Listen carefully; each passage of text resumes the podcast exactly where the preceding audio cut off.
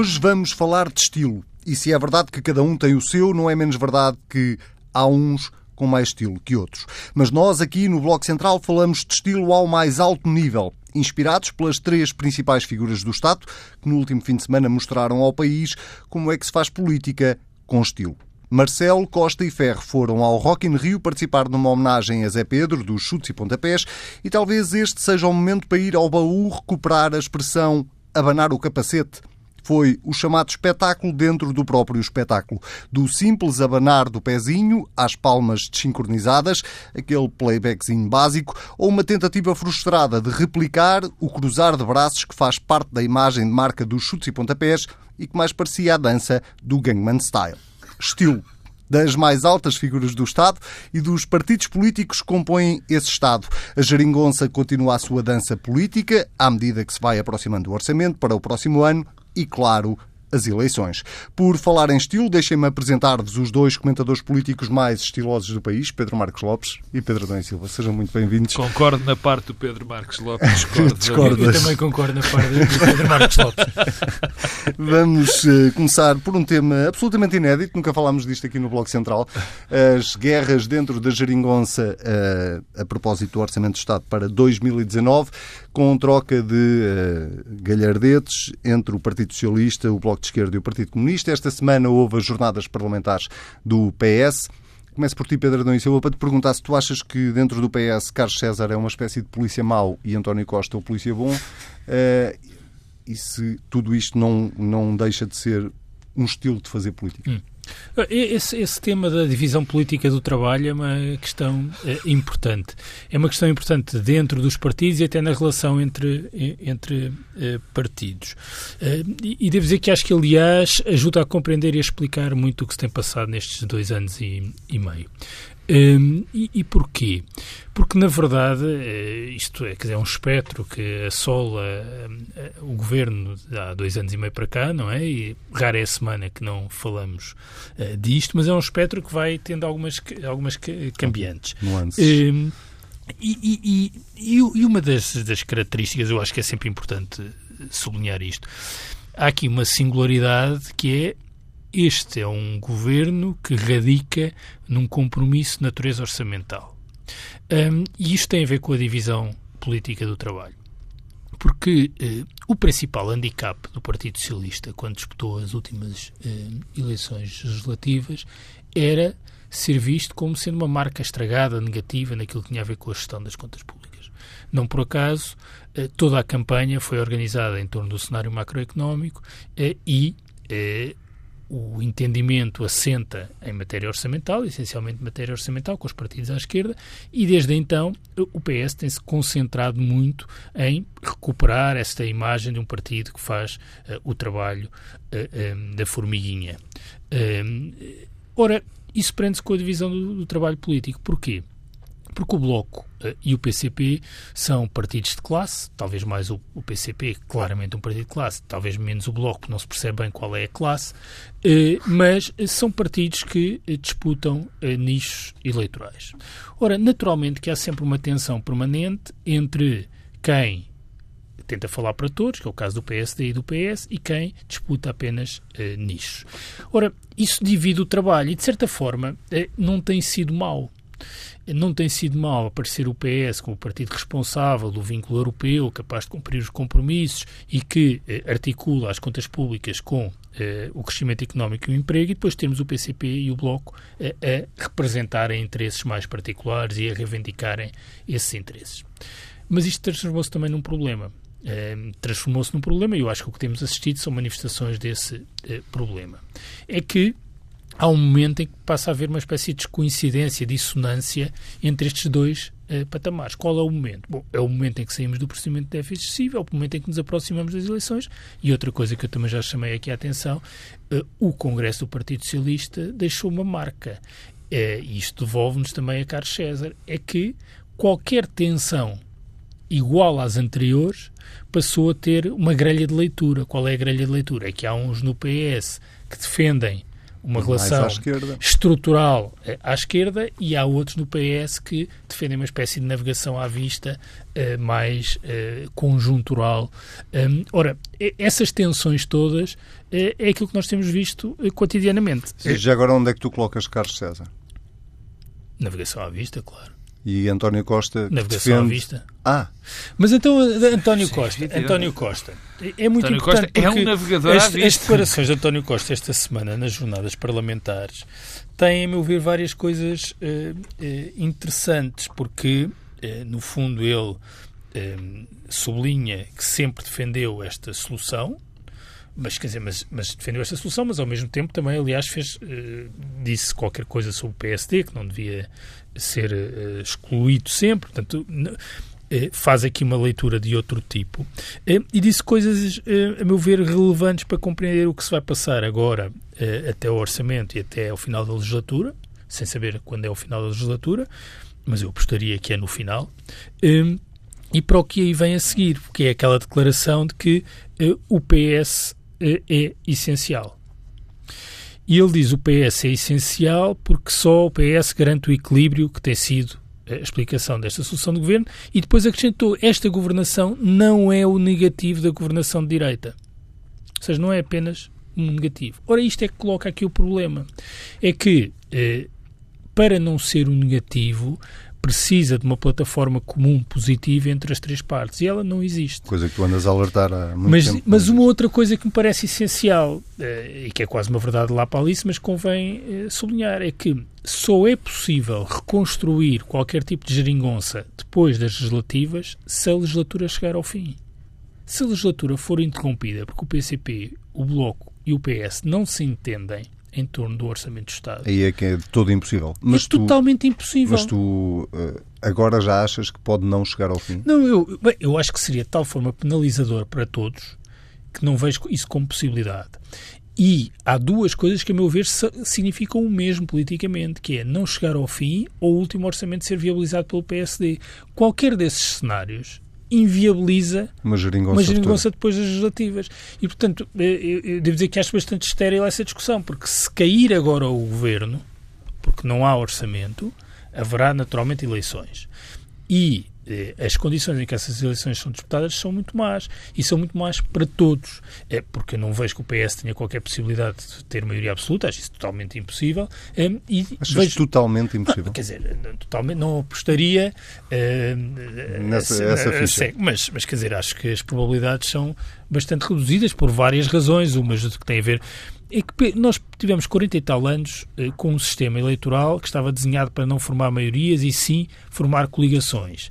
Eh, a partir do momento que se desbloqueia eh, e que o sistema passa a estar alinhado com o comportamento dos partidos, dificilmente, imediatamente a seguir, se formam eh, maiorias absolutas de um só partido, a menos que haja qualquer incidente que agora não está eh, no horizonte. Pedro Marcos Lopes, eh, esta, todo, todo, todo, toda esta troca de galhardetes à esquerda e que nós já discutimos aqui, que faz parte do processo para do jogo de forças, digamos assim, para a formação do Orçamento de Estado para 2019, pode mesmo acabar mal? Ou tu achas que uh, também é praticamente impossível? Eu acho muito difícil acontecer uh, por uma questão meramente tática, porque, enfim, já aqui eu repeti várias vezes, as consequências, enfim, não só eu, obviamente, as consequências que adviriam para quem fosse responsabilizado pela queda deste governo seriam grandes. E, e, e, a própria discussão que se geraria sobre quem seria o culpado seria mau para todos. E, portanto, acho que todos os incentivos são, são ao contrário. Todos os incentivos eh, são no sentido de, de que se mantenham juntos.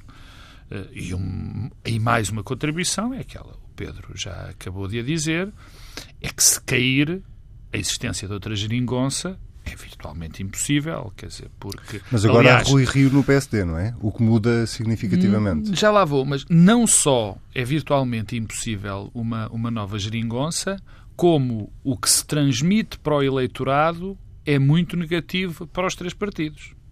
E, portanto, isso terá, na minha opinião, um impacto eleitoral eh, bastante forte, porque a mensagem que vai passar é estes tipos não se entendem e, portanto, tem que se arranjar outro tipo de, de solução. Portanto, nesse sentido, acho que é muito complicado.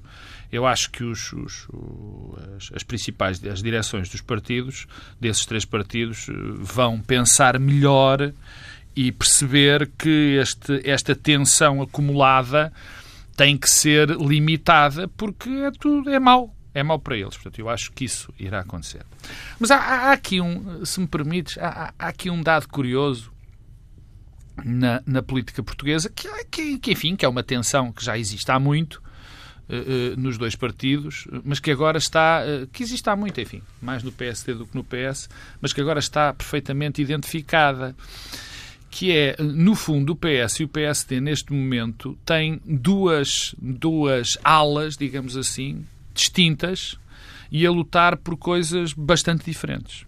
No PSD já sabemos, quer dizer, já aqui falamos várias vezes, de que há uma parte do partido que quer eh, que vem de Passos Coelho ou de algumas pessoas que apoiaram Passos Coelho, que quer uma viragem eh, muito à direita do partido, portanto, uma, uma transformação quase radical do PSD num partido de direita, clássico, coisa que, que nunca foi, isso está identificado, face à posição de Rui Rio, que quer, enfim, eh, reposicionar o PSD naquilo que, enfim, era próximo de ser a sua, que foi normalmente a sua linha política nestes, nestes últimos 30 anos ou 40. E agora no PS temos uma, uma, um, algo de parecido, que é o facto daquilo que o Pedro Adão e Silva definiu, definiu como os que navegam à vista, e eu acho que ele inclui António Costa, tu ele incluiu. Carlos, Carlos César, e provavelmente também incluiria uh, Augusto, Augusto Santos Silva, e aqueles que acham que tem de haver uma viragem, digamos assim, à esquerda do Partido Socialista, que são outros setores, que eu identificaria, identificaria provavelmente com Pedro Nuno Santos, João Galamba e outros.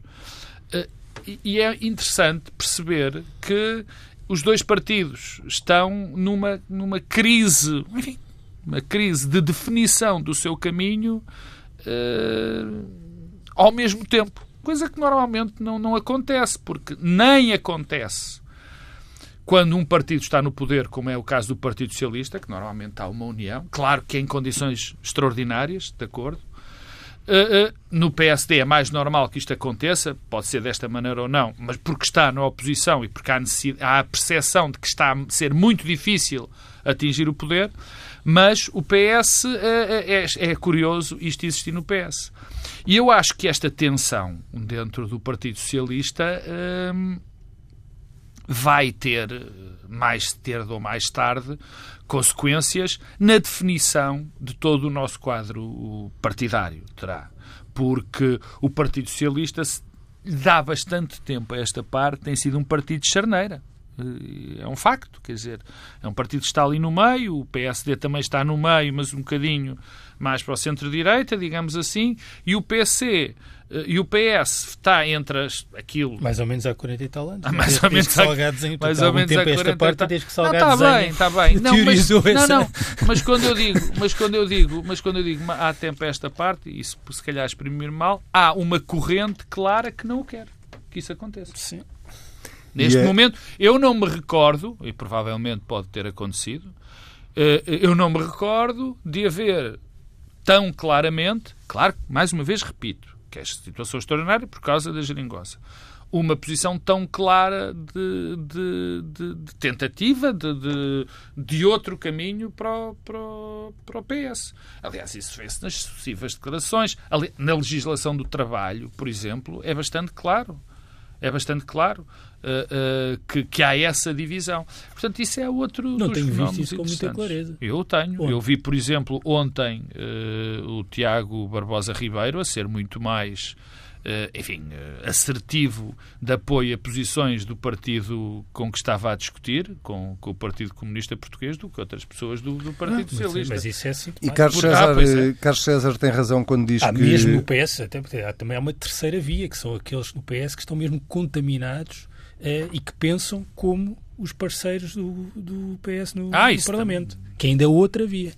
E que não é o João Galamba nem o Pedro Não, não, pá, acho, por exemplo, pelos vistos, esse Tiago Barbosa Ribeiro. Ah, uh, ia perguntar se... Não me pareceu que isso fosse verdade. Se faz sentido, se faz sentido aquilo que Carlos César eh, disse esta semana, quando, no fundo, colocou uh, a situação em dois planos para os partidos à esquerda, que é se houver uma ruptura, voltam ao isolamento a que estavam antes da, da geringonça. Isto, isto será assim? Oh, oh, oh, oh Anselmo, eu, eu, desde o princípio, quer dizer, eu e outras pessoas, não, desde o princípio que me pareceu que para mim era, sempre foi evidente que eh, esta, esta solução governativa era uma solução governativa eh, que se extinguiria no momento em que eh, os acordos de reposição de ordenados, de, de, de reposição de rendimentos, acabasse. Porque eu sempre achei que não há nada que junte o, o Bloco de Esquerda, o PCP e o. E, e o PS. E o facto é que, apesar de todos os apelos, apesar de todas as possibilidades que foram adventadas, de que sim, agora vamos fazer um acordo, é preciso um acordo de regime, acordo de regime, peço desculpa, é preciso um acordo mais amplo, é preciso plataforma comum, todos os o Pedro Adão e Silva disse aqui muitas vezes que era preciso outro tipo de, de, de, acordo entre o Bloco de Esquerda e o PCP e o, e o PS, e o facto é que não existe. Mas também nunca disse que era para esta legislatura. Ah, é verdade que disseste, mas eu mas agora não acreditavas vou... que fosse possível não, para esta? Não, porque acho que não é viável nem faz sentido. Acho que esta legislatura teve essa singularidade, quer dizer, queimou-se eh, prazos e etapas. Julgo que ninguém antecipava uh, que as coisas evoluíssem como evoluíram. tão rápido. Uh, e, e, portanto, isso queimou etapas. Eu, aliás, acho curioso, porque isso é, é, é, também um dos argumentos que tem sido utilizado pela direita, é que agora há uma espécie de vazio uh, e, e, que só que ninguém esperava o vazio. A direita, aliás, anunciou exatamente o contrário, anunciou a catástrofe. Mas eu, eu deixa-me recuperar o, o teu ponto sobre a, a, irrelevância, não é? O risco de irrelevância. Não sei se foi isolamento ou irrelevância. Foi, a expressão. Ele usou as duas. Num, num dia usou isolamento, no outro usou irrelevância. Então, a irrelevância, a meu ver, é mais uh, importante, que é uh, pensar que uh, o PCP e o Bloco de Esquerda, ao deixarem de, assumindo a correlação de forças que existem, que o PS é o partido mais forte e, portanto, depende sempre da vontade da, da, liderança do PS, mas deixarem de encontrar pontos de compromisso, é que estão condenados à irrelevância. Bom, isso é olhar, nomeadamente para o PCP, com os olhos do PS, que é também um erro. Porque o PCP nunca se considerou um partido irrelevante. E, objetivamente, nunca foi um partido irrelevante. Seja, a relevância para o PCP não é a participação só na governação. Desde logo porque a frente de massas para o PCP é mais importante. E, portanto, influenciar é estar ativo nos movimentos eh, de base, participados, nos sindicatos. E, portanto, esse tipo de influência é aquela que o PCP eh, atribui a si próprio nas autarquias e, portanto, não é apenas a capacidade de influenciar a governação que move o PCP. o que houve foi uma avaliação concreta, numa situação concreta, que era o fim do programa de ajustamento, com a com o risco de, não viabilizando um governo do Partido Socialista, eh, o governo ser um governo de direita liderado por Pedro Passos Coelho com Paulo Portas, foi essa avaliação que o PCP fez naquele momento. Um, que avaliação é que pode fazer agora? Eu digo que aí há uma outra questão, é que eh, o PCP e mais o Bloco de Esquerda eh, vão fazer uma avaliação em que têm de considerar aquilo que é a posição do seu próprio eleitorado.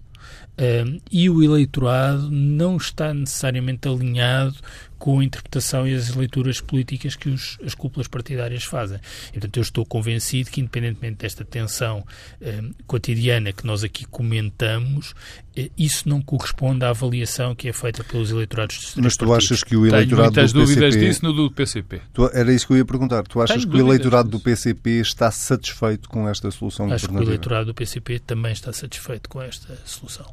Eu acho que há uma Eh, parte importante do PC que não está. Não é uma, uma questão não é a satisfação e a insatisfação, é saber se romper se vai manter fiel ao PCP. Eu diria que sim. Mas acho que o eleitorado do PCP está satisfeito. Aliás, os estudos de opinião que questionam isso sobre os eleitorados dos três partidos dão conta de uma satisfação significativa. Eu bem sei que as autárquicas são uma realidade à parte, mas eh, nós fizemos essa leitura política na altura. Mas eu não fiz. O não, não, fizemos. Não estou a dizer que fizemos a leitura A, B ou A C. Estou a dizer nós falámos sobre isso. Sim, sim. Falámos sobre isso. Eh, e, e o que é facto é que o PCP leva um rombo gigante nas autárquicas, que era exatamente um dos sítios. Desculpa, Certo. só para ir ao teu Sim, ponto. sim, Era sim. exatamente um É dos verdade, é sítios verdade. onde o PCP. Bom, não temos o contrafactual. mais essa é verdade, influência tens toda a de que razão. tu mas, falas. primeiro, não temos o contrafactual. O que teria sido o rombo com o governo PSD viabilizado, porque o PCP não tinha viabilizado o governo do PS.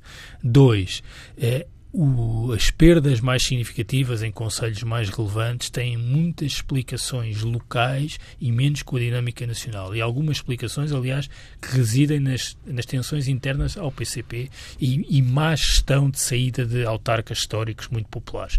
Eh, E o PCP perde algumas câmaras significativas onde nas legislativas não vence. E vencia porque tinha bons autarcas, que era essa a avaliação que era feita pelas populações, e geriu muito mal os processos de mudança. Portanto, eu não faço uma interpretação nacional do resultado autárquico do PC, mas isto não quer dizer que eh, eu não reconheça, e julgo que no PCP isso será reconhecido, que eh, a grande questão no partido é hum, como gerir as perdas.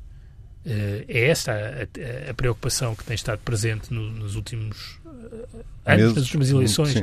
Não, não, não são nos últimos meses, nos, nos últimos anos e nas últimas eleições. É, é uma gestão de, eh, de perdas e uma gestão de perdas associada a ser ultrapassado pelo Bloco de Esquerda, coisa que O também que já aconteceu. aconteceu. Eu, para mim, tenho, eu tenho para mim que há uma tensão eh, interna forte no Partido Comunista Português. E eu não, não dou nem, nem pouco mais ou menos como garantia que o eleitorado do Partido Comunista Português esteja maioritariamente de acordo com esta, com esta solução. O Partido Comunista Português vê- vive numa tensão, na minha opinião, vive numa tensão sobre a geringonça desde o princípio eh, eh, da, sua, da sua feitura. E parece-me que isso é, é claro.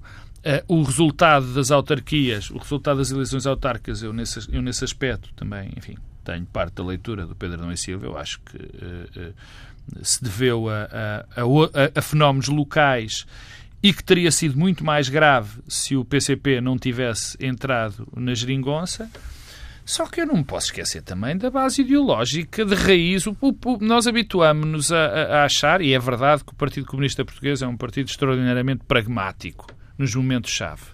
Mas também nos esquecemos de muitas vezes, ou demasiadas vezes, eh, no- no- nos últimos tempos, que há ali uma raiz ideológica e uma raiz de, enfim, de uma raiz que indica que este caminho, que o caminho burguês do- de- que, que hoje existe para atingir o poder não é o melhor. Quer dizer, é que nós concentramos apenas nos aspectos pragmáticos do funcionamento do Partido Comunista Português e às vezes esquecemos de nos lembrar daquilo que está na base do pensamento político do Partido Comunista Português. Portanto, há aqui uma, uma tensão que será resolúvel, que será resolvida ou não, não sei, ou se calhar nunca será resolvida, pelo menos no meu tempo.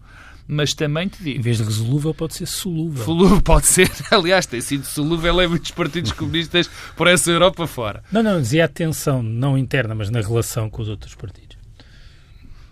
Não, tu, se calhar não era solúvel que querias dizer, era dissolvido, Sim, é dissolvida dentro dos partidos. solúvel. E eu acho que neste caso concreto nós temos um problema, a, a geringonça, eh, eh, desde o princípio, eu penso e continuo a pensar nisso, apesar de eu achar que isto é irreplicável, que o Pedro, por exemplo, acha, dizia que, que era preciso um acordo pós-eleitoral, que esse acordo nunca vai existir, isto é a minha opinião, porque não pode, as raízes dos partidos. Os partidos são o que são, não o que as pessoas gostavam, gostavam que eles fossem. Eu acho que aqui o maior foco de tensão neste momento, seja eh, de que forma for, é, por estranho que pareça, o Bloco de Esquerda. Que é, na minha opinião, quem mais terá a perder se a geringonça não conseguir fazer passar o orçamento. E, e, e, paradoxalmente eu acho que é quem se pode quebrar. Será por aí? E lá está o paradoxo. Eu acho que é quem mais perde nessas circunstâncias. Bom, se à esquerda os partidos andam nesta dança, uh, no centro-direita o PSD, a grande incógnita e a grande, o grande motivo de discórdia, discórdia dentro do partido continua a ser se deve ou não deve ser muleta, se pode ou não pode vir a ser muleta do uh, governo, nomeadamente naquilo que disser respeito ao Orçamento do Estado e caso haja de facto um problema na geringonça. Esta semana, numa reunião da bancada que parece que foi muito quentinha, Pedro Marcos Lopes Mas há alguma voltou reunião a da bancada que não tenha desde que. Eu acho que a pergunta é: desde que o Rui Rio é presidente do partido, não tem havido uma é. única reunião da bancada que não que tenha sido verão, quentinha. Chegou não? o é? verão ao PSD mais cedo do que chegou ao país, porque Sim. lá é tudo quentinho. Uh, o PSD ser ou não ser muleta, uh, muleta no sentido de dar a mão ao governo, caso falhe um parceiro à esquerda. Isso é boia de salvação. Boia de salvação. Vamos então largar a muleta e não, não, na boia de salvação. que tem claro. um sentido político bem diferente. Faz sentido, porque nós já temos declarações de Rui Rio a dizer que eh, a excluir essa possibilidade, mesmo até depois de Silva Peneda a ter admitido. Faz sentido que dentro do partido continuem a existir receios de que Rui Rio queira ser a boia de salvação do governo? Oh, oh, oh Em primeiro lugar, eh, deixa-me dizer que, eu, que essa história da boia de salvação, da muleta, ou seja, o que for, é evidentemente uma ação de propaganda divulgada. Spinning. É spinning. Eu, não percebo qual é o mal da, da palavra propaganda. Nenhum, nenhum. Sei, eu sei. Mas eh, é uma ação de propaganda, ou spinning, como queiras chamar, da, da oposição interna e de, algumas, e, e, e de alguma oposição que não seja interna, para desvalorizar e para diminuir uh, uh, o mandato de Rui Rio e o próprio Rui Rio. Quer dizer, isso é, para mim, é evidentemente e evidente e claro.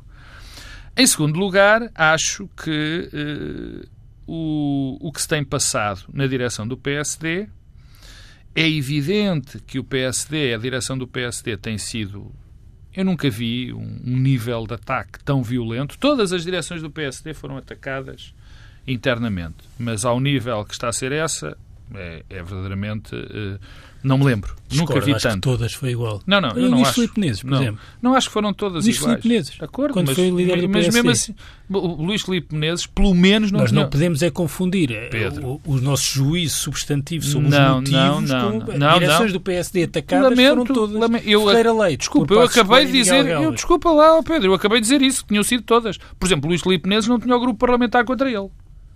Para já, para já, para já não tinha. Portanto, neste caso concreto, ao grupo parlamentar. Agora, eu não reafirmo aquilo que disse. Como esta, nunca vi. Mesmo a de Luís Filipe Menezes. Mas, enfim.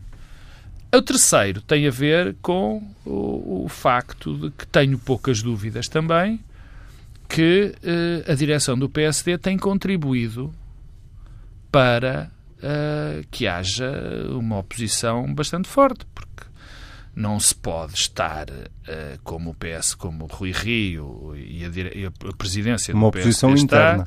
Sim, da oposição interna, há, tem cometido alguns erros que, que eram facilmente evitáveis, quer dizer, tem que haver uma maior coordenação se há um governo sombra, se há alguém responsável, se há um grupo de pessoas responsáveis, não podemos ter uh, um conjunto de pessoas que fazem parte desse governo sombra e até dessa presidência a dizer coisas e depois Rui Rio a ter que os desdizer.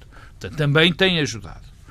O quarto tem a ver com o grupo parlamentar, que casa com o meu segundo ponto, de que a oposição nunca foi tão forte. De facto, o grupo parlamentar tem feito uma oposição uh, extraordinária ao, ao líder do partido. Isso é claro. Aliás, esta questão do orçamento é bem paradigmática. Primeiro, há um erro que eu, eu, eu às vezes, quer dizer, enfim, todos nós cometemos erros e, e, e alguns violentos, mas esta do Fernando Negrão, dizer que tendencialmente ia votar contra o orçamento, é algo verdadeiramente inexplicável. Não sei o que é que passou pela cabeça do, do Dr. Fernando Negrão para dizer uma coisa destas. Quase tão bom como dizer que a direção do partido não tem vontade de. Não tem opinião, Exatamente, quer dizer, eu não percebo como é que se, como é que se, eu percebo, eu, há uma coisa que eu percebo, Fernando Negrão está dentro de uma tensão tal entre a direção do partido e o grupo parlamentar que é normal que vá cometendo erros, mas este é que não se podia cometer. Bom. E a questão do orçamento, eu ouvi gente, eu ouvi os, os relatos que chegaram à comunicação social sobre, a, sobre a reunião do grupo parlamentar de pessoas que diziam que era fundamental, que, que não tinham coragem para aparecer aos seus eleitores se o PSD viabilizasse o orçamento. Isto é verdadeiramente notável. E é verdadeiramente notável pelo seguinte: alguém sabe como é que vai ser o orçamento? Vamos imaginar que o orçamento do, que o PS apresenta é exatamente com, a, com as coisas, tem lá, incitas as coisas que o PSD acha que devem ser relevantes. É por aí? É preciso fazer um grande esforço de imaginação. Não, sei, não mas é qualquer coisa que se faça, é preciso um. Sim, Aliás, esta conversa não faz sentido falar do orçamento. Portanto, acho que, que, que, que, eh, que se mantém no fundo tudo na mesma. Um último ponto. Ainda para mais, não faz, não faz sentido falar da aprovação ou não aprovação do orçamento, porque o Presidente Marcelo Rebelo de Sousa já disse, e de uma forma absolutamente clara e bem, na minha opinião, que se o orçamento não for aprovado pelos partidos de esquerda, ele dissolve o Parlamento. Não disse isso. Ele não disse não, isso. Não, pelo contrário, até foi quem, quem abriu a possibilidade oh, de haver um orçamento oh, aprovado pelos partidos minha, de pelo PSD. Minha, a, a Também, ele disse foi as duas coisas. Mas, ele mas, diz, obviamente, se o orçamento não for aprovado, há uma crise política e uma crise política leva a eleições. Abriu, Também disse foi isso. Quem, quem aventou a possibilidade do orçamento a minha leitura A minha leitura de que aquilo que o, que o professor Marcelo Rebelo de Sousa diz, e acho que, faz, que faria muito bem, é que se houver uma... Se os partidos de esquerda não se entenderem, não faz sentido. Não, desculpa, é que isso, esta, esta, discussão nós temos exatamente por força da entrevista de Marcelo Rebelo de Sousa que eh, enunciou a possibilidade do PSD viabilizar um, um, governo. E a seguir, António Costa deu uma entrevista onde disse que só haveria orçamento com os partidos à, à, à esquerda. Um, Bem, então Bom, se não foi o professor Rebelo de Sousa, foi António Costa. Foi António Costa. Pronto, não, é que foi então António não vai haver mesmo. Não, não vai haver. Foi António, foi respondendo à entrevista de Marcelo Rebelo de Sousa. Bom, primeiro ponto. Eu devo dizer que devemos colocar em perspectiva Uh, e em contexto esta coisa da crise interna do PSD. Bom, Sá Carneiro, Balsemão, Mota Pinto, Santana Lopes, Luís Filipe Menezes, Manuel Ferreira Leite e até Passos Coelho dos últimos dias foram alvo de campanhas muito duras internas. Portanto, não há nada assim de particularmente novo que deva ser sobrevalorizado. Com o grupo parlamentar? Bem, uns Pedro, pelo grupo parlamentar, outros pelo partido, outros por, quer dizer, por tudo. Já houve todas as coisas. Dizer que isto é a maior campanha contra o líder do PSD, desculpem lá, eu não. Acho que, quer dizer, todos os líderes do PSD já tiveram campanhas eh, internas eh, de grande eh, crítica. Talvez enquanto líder, com exceção de Cavaco Silva, que, que na verdade foi líder e foi logo primeiro-ministro, eh, e em parte Durão Barroso. Mas todos os outros eh, tiveram campanhas, aliás, eh, bastante insólitas, algumas delas. Segundo eh, ponto, eh, o tema orçamental. Eh, eu devo dizer que há, se houvesse aqui apenas uma dimensão tática, ou seja, no fundo, abrir a possibilidade de viabilizar o orçamento para libertar o PCP e o Bloco de Esquerda de se afastarem, acusando depois o PS de estar a, tentar encontrar um entendimento com, com, o PSD, isso poderia ser um, útil ao, ao PSD. Mas não me parece que seja isso. Na verdade, o, o que o PSD está é a teorizar em torno de uma possibilidade que não existe de facto. Porque eh, este entendimento político é de natureza orçamental, caindo o entendimento político de natureza orçamental, naturalmente, que, que terá de haver eh, eleições. eleições. A questão é, tal como ao PS, ao Bloco de Esquerda e ao PCP não interessa precipitar uma crise política para haver eleições, eu não me parece que o PSD também interesse. E, portanto, há aqui uma convergência de interesses contraditórios para levar esta legislatura até ao fim. Oh Pedro, não sei se essa queda, avançar. não sei se essa queda se for com a violência, eu e francamente não sei se a, uh, a, uh, a queda da geringonça com estrondo, deixando perfeitamente claro que não é governável, que o país não é governável à esquerda, isso ficará claro, não é? Acho que se acho que se, se a geringonça, se, se não houver, se este orçamento não passar, se este orçamento não passar, e for e claro, por culpa dos partidos que, que governam, isso hum. fica obviamente claro que Não há possível entendimento. Não é possível é governar. De não haver uma nova geringonça. Portanto, não sei se isso não ajudará o Partido Social Democrata. Vamos então. Um, Acho que sim. Ao estilo de Marcelo Rebelo de Sousa, de Ferro Rodrigues e de António Costa no concerto dos chutes e pontapés. Eu acho que tem que Rio. explicar a Ferro Rodrigues como é que se fazem os braços do, do dos chutes e pontapés. A cruz com os braços. É, não para falarmos exatamente dos dotes musicais de, de, das três principais figuras do Estado, mas para falar do, do da política que se encerra. É, Pedro Marcos Lopes, já que estavas com a palavra, opina lá sobre este género de fazer política? Para já não é bem género de fazer política. Só é... assim para começar. Não, exatamente. Olha, assim, mas temos pouco tempo. Assim já para começar. Não, eu, eu, eu, eu vi que, tinha, que tinham existido muitas almas chocadas com, com, com o facto das três principais pessoas do, do regime terem ido a um concerto musical e cantarem a casinha e que terem feito uma homenagem a um, ao, ao, ao falecido Zé Pedro dos Chutes e Pontapés. Olha, se isto fosse o populismo, se isto for populismo, opa, venha muito populismo. Populismo não tem nada a ver, rigorosamente nada com isto. Isto pode ser um exagero de, dos nossos, de alguns dirigentes, de quererem aparecer em momentos onde está muita gente, eh, de vontade de ser popular, mas acho que há muita confusão entre o que é populismo e, e esta vontade de ser popular. Portanto, eu lido muito bem com, com estas situações, acho que até contribuem, numa determinada medida, para que os políticos fiquem, que as pessoas sentam os políticos mais próximos, que as pessoas sintam os políticos mais próximos delas. Portanto, não me aborrece nada este, este que algumas pessoas acharam exagero. Pedro Adão e Silva. Bom, eu, eu, queria concentrar mais em Marcelo Rebelo de Sousa, porque acho que isso é o que conta e é também aquilo que estamos a pensar quando pensamos neste tipo de relacionamento e de posicionamento de alguém que tem responsabilidades políticas. E até porque vem na sequência daquela, daquela, daquela face a face com Donald Trump, em que Marcelo Rebelo de Sousa garantiu que um jogador de futebol, no caso, não teria possibilidades de ser Presidente da República em Portugal, porque nós não somos os, os Estados Unidos.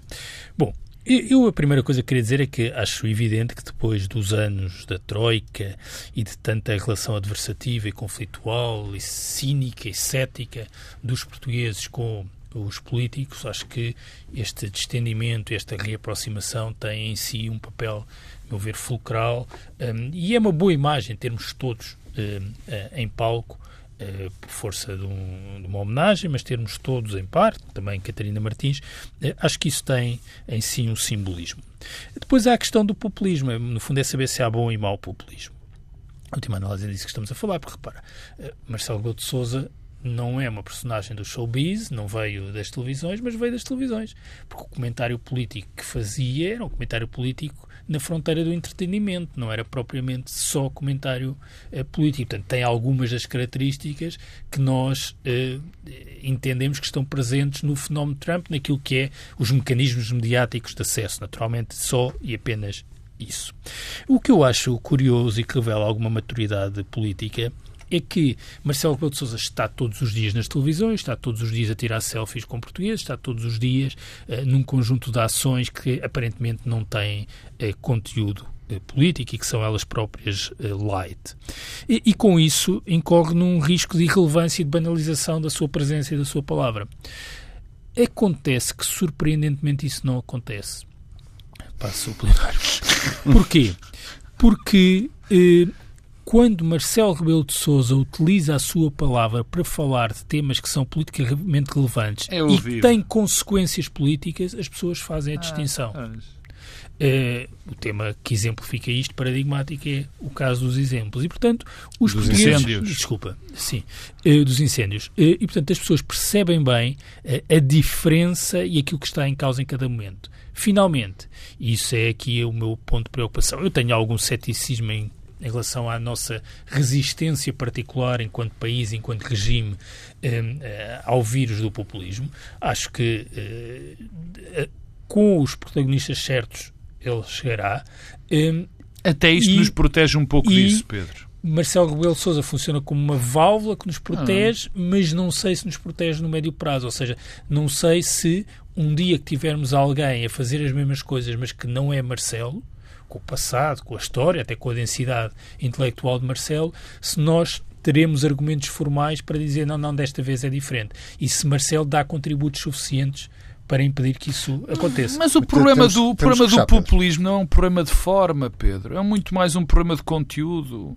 É, é, é, é isso que eu acho que está a ser. Não, é um problema dos mecanismos mediáticos que não, são não, utilizados não, é muito, não. para quebrar as é, barreiras de intermediação. É o que eu estou a dizer, é questão de forma. Não, tu, tu é não, não, eu estou a dizer que o problema do populismo é de conteúdo. Mas é, de, é daquilo que se divulga não, através Não é verdade, desses... porque a questão da relação e da intermediação é um aspecto essencial eh, do, do populismo. Muito bem. Uh, Pedro Marcos Lopes, Pedro Adão Silva, voltamos a ver-nos na próxima semana e a esse propósito, apesar do tom mais uh, irónico da abertura do programa, uh, dizer que Marcelo Rebelo de Sousa e as três principais figuras do Estado, Ferro Rodrigues e António Costa, uh, estiveram, apesar de tudo, presentes numa, numa homenagem a Zé Pedro dos Chutes e Pontapés, que é, apesar de tudo, uma homenagem muito merecida. O Bloco Central desta semana fica por aqui. Já sabe, se quiser voltar a ouvir é só ir a tsf.pt. Se quiser comentar, basta usar o hashtag TSF até para a semana.